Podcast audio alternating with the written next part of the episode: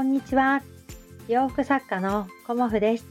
今日もご視聴くださりありがとうございます。コモフのおしゃべりブログでは40代以上の女性の方に向けてお洋服の楽しみ方をお伝えしています。えーと、まずはですね、あの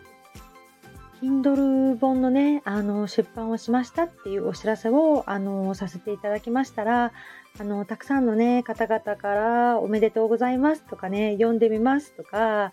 あの購入しましたとか読みましたとかね本当に嬉しいお言葉メッセージいただきましてありがとうございました。うんなんかねものすごくね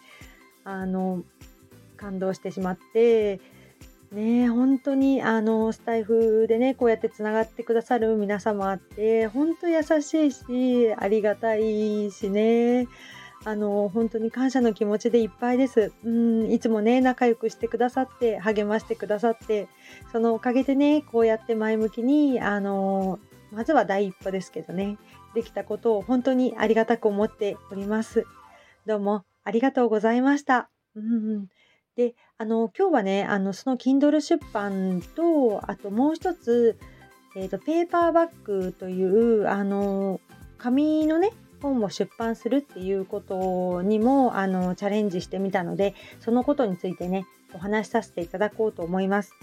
まあ、私のねあの経験なのでそんなにね大したことはないかと思うんですけどこれからねあのされる方にね少しでもお役に立てたらと思って今日はお話しさせていただこうと思います。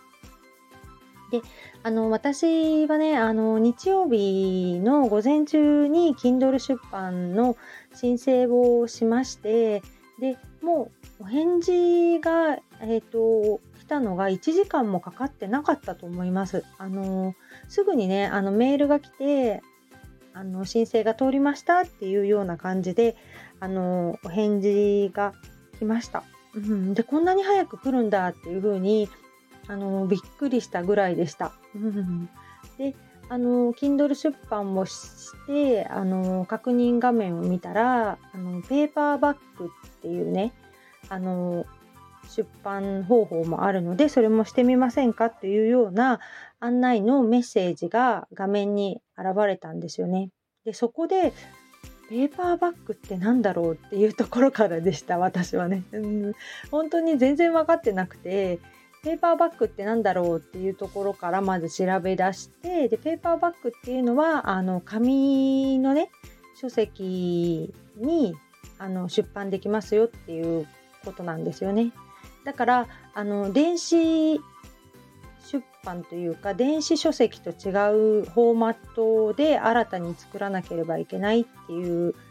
ところとあと製本をするのであの表表紙裏表紙のデータがいるっていうこともあの Kindle 出版と違って大きなところでした。で細かいあの閉じ代をねあの作るとか細かい操作が結構あったんですけど細かい操作はねもうありがたいことにあの YouTube で説明してくださってる方がいてその方のねあの説明を聞いたらあの何もねつまずくことなくデータは作成できました。ここはね、つまずかなかったんですよね。うん。まあ、あのー、こう、大きさがね、すごく、あのー、電子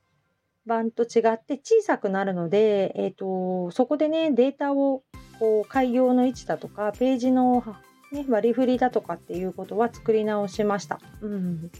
で、あのーまあ、最後のところにリンクを貼ったりしてね自分の紹介をしてたんですけど紙の場合はリンクだとちょっとねあのクリックできないですよねだから QR コードに変えたりとかっていうことは変更したんですけどそれ以外は私はほぼほぼあの変更なしで、えーと、ペーパーバッグのあの申請をしましたでペーパーバッグはちょっとお返事が丸1日ぐらいかかって、1日もかかってないかな。えっ、ー、と、月曜日の夕方ぐらいに申請して、火曜日の午前中に、あの、表紙のちょっと余白がエラーですみたいなご連絡をいただいたんですよね。でその表紙の、えーと、修正をしてすぐに午後にあの再申請という形をしましたら、えーと、今日の、えー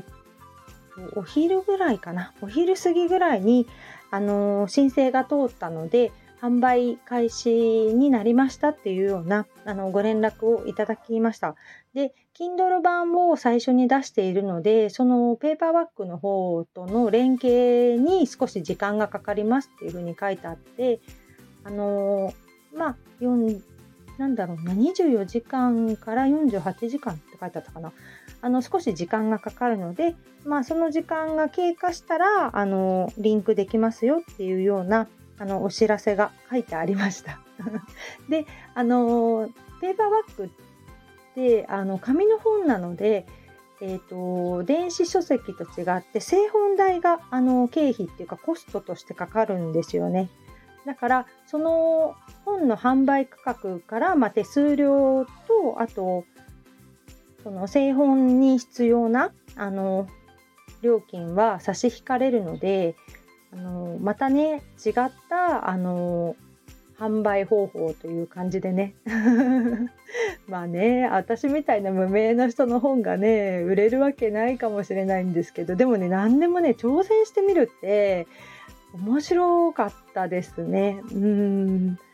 もうねなんだか言葉も分かんないしあのいろんなところがねやっぱ難しかったです。うん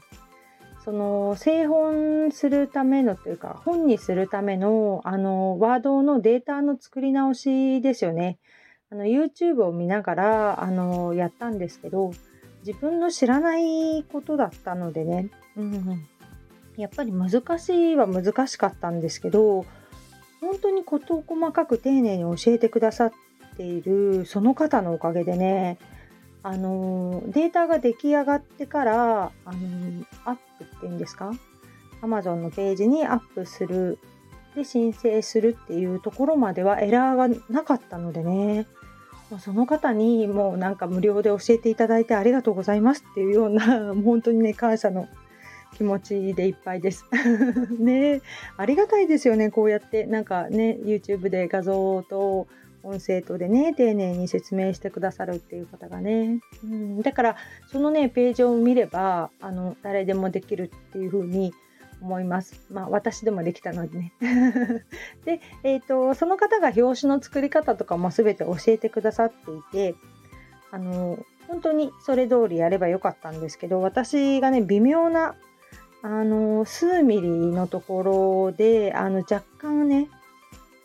小さかったんですね表紙の版の大きさが。うん、だからそこをねちょっとピピって伸ばすだけであの もう一回修正したらあの通ったのでね、うんうん、もしあの Kindle 本を出されている方がいらっしゃいましたらあの私でも まあなんとかね時間はかかっちゃったんですけどなんとかできたのであのおすすめうん、させていただこうかなと思います。うん、まあもしね私で分かることがあればあのまあネットで調べた方が分かりやすくて早いと思うんですけどあのアナログでもいいからっていう方がいたらお声をかけていただければあの少しでもお役に立てたらなと思います。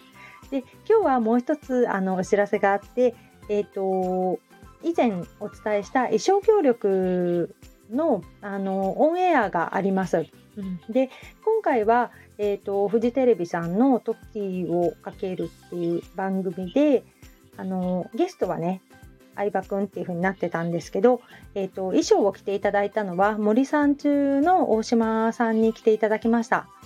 グレーにオレンジのねこうプリントがついたあのローウエストのワンピースを着ていただいてますので、えーと番組のインスタにもあの載せて